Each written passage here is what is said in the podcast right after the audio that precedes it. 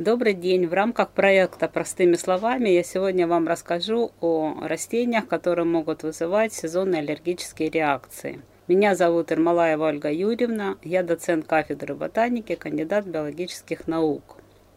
Э, ну, во-первых, что такое полиноз? Полиноз или аллергический риноконъюнктивит – это заболевание сезонное, которое является аллергической реакцией на пыльцу некоторых растений.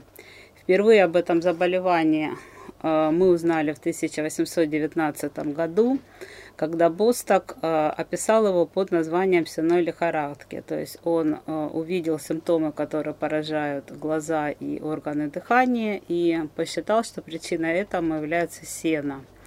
Чуть позже, в 1831 году, Эллистон заметил, что выраженность симптомов совпадает с периодом массового цветения различных растений. И еще чуть-чуть позже э, Блэкли и э, другие ученые, они доказали, что причина этому является именно реакция на пыльцу растений. То есть именно пыльца растений вызывает такие реакции. А в основном э, виновником служат растения ветроопыляемые, то есть именно у них пыльца является очень мелкой, она легко оседает на эпителии дыхательных путей и запускает реакции, которые вызывают аллергии. В среднем пыльца растения в размерах варьирует от 5 до 200 э, микрон, э, и средние размеры примерно 20-60 микрон. То есть чем пыльца мельче, тем она легко переносится ветром, потоками ветра. И, соответственно, может провоцировать даже аллергию э, на удаленных расстояниях. То есть было доказано, что пыльца таких растений, как береза и амброзия полонолистная, пыльца может уноситься на расстояние примерно до 1000 метров. Пыльца, э, например, альхина расстояние до 500 метров, а пыльца ивы на расстояние до 60 километров. Соответственно, человек в теории, даже э, не проживающий рядом с этими растениями, может испытывать аллергические реакции, если при потоках ветра концентрация пыльцы будет э, ну, выше какого-то какого предела. Ну и, соответственно, есть растения, которые имеют более крупную пыльцу, более липкую, соответственно, она не переносится потоками ветра, а переносится определенными опылителями. То есть там могут быть насекомые, могут быть животные, другие различные агенты. И, соответственно, э, растения эти реже э, вызывают аллергические реакции, чем э, растения, которые опыляются при помощи ветра. Кроме того, концентрация пыльцы, она будет сильно различаться в разное время суток. Э, соответственно, есть растения, которые могут пылить и днем, и ночью, и, соответственно, концентрация их будет примерно одинакова в течение времени суток, но все-таки чуть-чуть ниже в ночное время, поскольку температура ниже. Есть растения, которые, э, например, пылят после обеденное время, после 15 часов, и, соответственно, концентрация к вечеру будет э, более высокая, чем концентрация в другое время суток.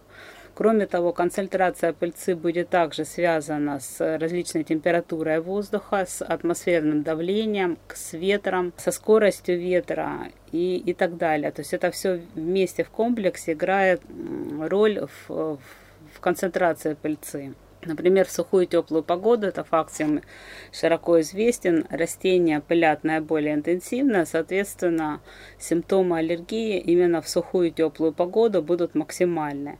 Если погода сухая, но температура э, более низкая, соответственно, пыление происходит не так интенсивно, симптомы будут снижаться. Если прошли дожди, э, ну, опять-таки, концентрация пыльцы на какое-то время понижается. Для того, чтобы концентрация пыльцы снизилась э, до каких-то более оптимальных отметок, нужны дожди проливные, то есть которые длятся в течение длительного времени. Тогда на какое-то время аллергикам действительно становится легче. Э, ну, в общем-то, для большинства растений считается, что максимальная концентрация пыльцы в воздухе приходится именно на ранние утренние часы, это с рассвета до полудня. Днем интенсивность снижается, и ночью она более ну, примерно на 10% ниже, чем в остальное время суток. А теперь мы поговорим о территории Ростовской области. Территория Ростовской области у нас находится в степной зоне.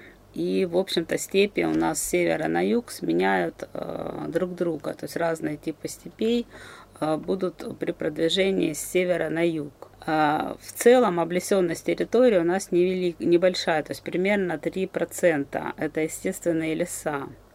И примерно 87% даже с хвостиком у нас приходится э, на сельскохозяйственные угодья. То есть у нас территория в этом плане достаточно хорошо освоена. Из, из этих вот примерно 87% только около 4,5% будет приходиться на э, земли лесного фонда. То есть это искусственные различные массивы, э, лесопосадки и так далее. А, кроме того, наша область находится в зоне умеренно континентального климата. У нас очень э, непродолжительная зима. Она характеризуется ветреной погодой э, с небольшими отрицательными температурами. Лето у нас тоже сухое и очень ветреное. И все это в целом создает очень неблагоприятные условия для аллергиков. И если посмотреть на календарь цветения э, различных растений, то фактически это 9 месяцев в году будут неблагоприятны для людей, которые имеют такие аллергические реакции на пыльцу растений. То есть первые цветения у нас начинаются примерно в марте месяце. Это буйное цветение эфемеров, эфемероидов. И далее у нас начинают цвести уже древесные растения. Вот примерно в это же время у нас зацветает, то есть к середине апреля у нас начинается массовое цветение березы. Но береза у нас в естественных условиях места обитания встречается достаточно редко, то есть это растение, которое входит в состав различных байрачных лесов. И, в принципе, у нас ее достаточно мало, но она используется в частном озеленении, при озеленении там, различных городских ландшафтов и так далее. Э, ну, примерно э, с месяца березы у нас начинает очень рано цвести абрикос. То есть это первое фруктовое дерево, которое э, начинает цвести. Это вот примерно середина апреля. И дальше постепенно к этим деревьям примешиваются другие фруктовые деревья. То есть это сливы, абрикосы, перчики, вишни, алыча. А в целом все они создают очень высокую концентрацию пыльцы и могут запускать аллергические реакции у тех людей, которые реагируют э, на пыльцу растений. Э, в общем-то, цветение алычи внешне похоже на цветение сливы. Это родственные виды, а различные виды слив у нас встречаются, кроме всего прочего, еще и в естественных степных ландшафтах, как и вишни дикие и так далее. И, в общем-то, все это неблагоприятные факторы, на которые могут реагировать люди, склонные к различным аллергиям. То есть получается, что примерно начиная с середины апреля и далее воздух юга э, наполняется такими сладкими ароматами фруктовой пыльцы, и высокая концентрация этой пыльцы может приводить к аллергическим реакциям у людей. Э, за вот этими фруктовыми деревьями следом начинает пылить верба, а ее пыльца, кроме всего прочего, еще опасно, что она может провоцировать такое заболевание, как бронхиальная астма. Э, за вербой начинают цвести такие деревья ветропыляемые, как клен, ясень, дуб. Они цветут примерно в одно и то же время, и у нас это обычные компоненты наших байрачных лесов принципе, как я уже говорила, естественные леса у нас э, слабо достаточно представлены, это всего примерно 3% территории. Э, но, тем не менее, в северных районах э, лесистость э, может достигать до 10%, и все эти виды, они успешно используются в озеленении городских территорий, в частном озеленении, там, в парковом строительстве и так далее. Поэтому в целом это, конечно, тоже может быть проблемой для аллергиков. Э, ну и получается, что вот э, с цветением э, деревьев у нас далее цветут все остальные виды постепенно. И все это приводит к таким вот неблагоприятным факторам. То есть в мае у нас начинает свести степь, то есть это злаки различные, злаки являются известными аллергенами. И э, далее э, примешивается так называемое пышное степное разнотравье и луговое разнотравье. То есть все эти виды, они тоже, конечно же, могут запускать аллергические реакции. Как я уже говорила, территория нашей области наша, э, хорошо освоена в сельскохозяйственном отношении, то есть это более 87% занятых по сельхозугодья. И все эти виды, которые воздействуют, э, возделываются на полях, они также способны у некоторых людей вызывать аллергические реакции. Э, ну, во-первых, все злаковые, которые воздействуют, э, возделываются, кроме этого свекла, некоторые другие виды, Э, мы знаем, что у нас самая северная область, где у нас возделывают рис как э, сельскохозяйственную культуру, то есть так называемые рисовые чейки. И в период цветения рис тоже может провоцировать аллергические реакции.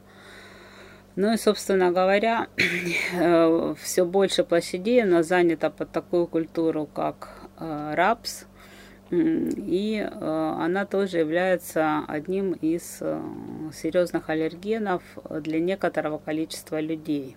Э, ну и, в общем-то, получается, что вот у нас в мае зацветают злаки и разнотравья – к середине лета у нас заканчивается буйное цветение степных трав, то есть вот так называемого степного разнотравья. А, но злаки продолжают цвести. В принципе, вот цветение злаков, оно может быть растянуто э, до самых заморозков. То есть периодически какие-то злаки все равно продолжают цвести.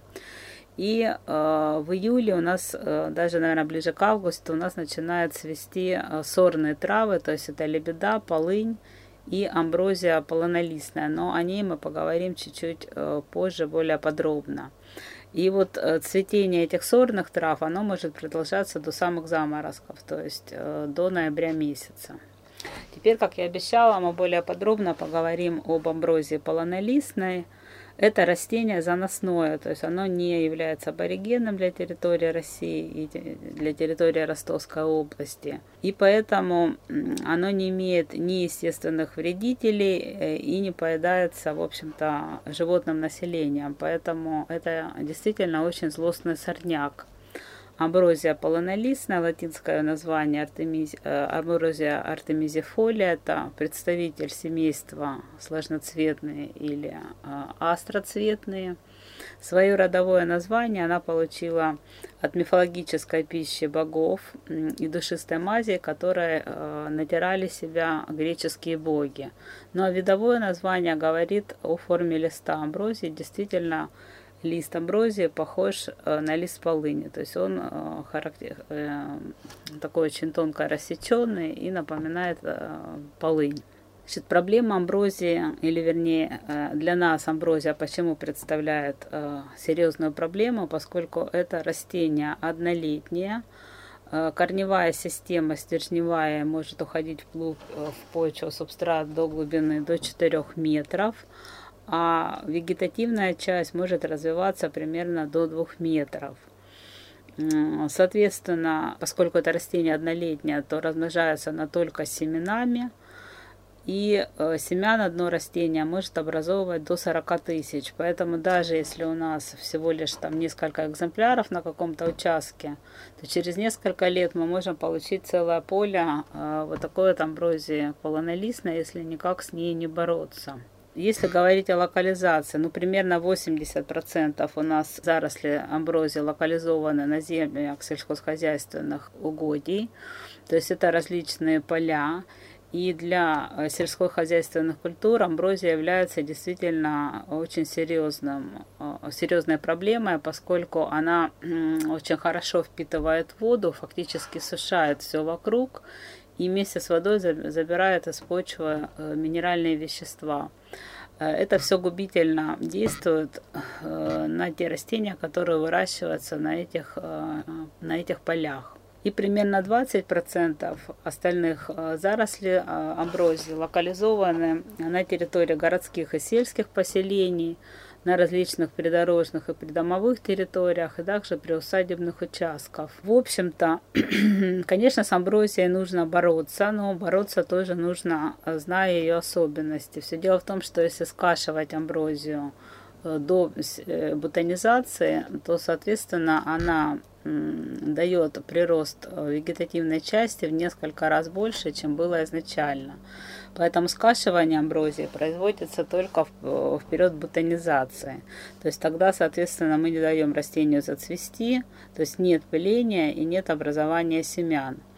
При этом скашивание проводится до 5-6 раз за полевой сезон, поскольку это однолетник, то есть она тут же сеется, тут же всходит, и мы как бы получаем вот этот непрерывный цикл. Э, если территория небольшая и можно механическим путем брать амброзию, то так делать даже лучше, поскольку у нее стержневой корень, то есть если вы изымаете растение вместе с корневой системой, соответственно, мы полностью от нее избавляемся. И, соответственно, за какое-то время можно полностью избавиться на небольшом участке от этого растения. Если территории слишком обширные, то есть их невозможно там не скашивать, не механически удалять, соответственно, здесь на помощь а, аграриям приходят гербициды в тех концентрациях и тех наименований, которые разрешены на территории Российской Федерации. Ну, что касается амброзии как аллергена, я уже говорила о том, что это растение однолетнее, оно ветроопыляемое, дает очень э, мелкие цветочки, Пыльца тоже очень мелкая. И большинство аллергенов амброзии являются веществами белковой природы. То есть это так называемые протеины. И э, вот они как раз, э, из них как раз выделены э, вот так называемые белковые аллергены. То есть их выделено было э, несколько штук.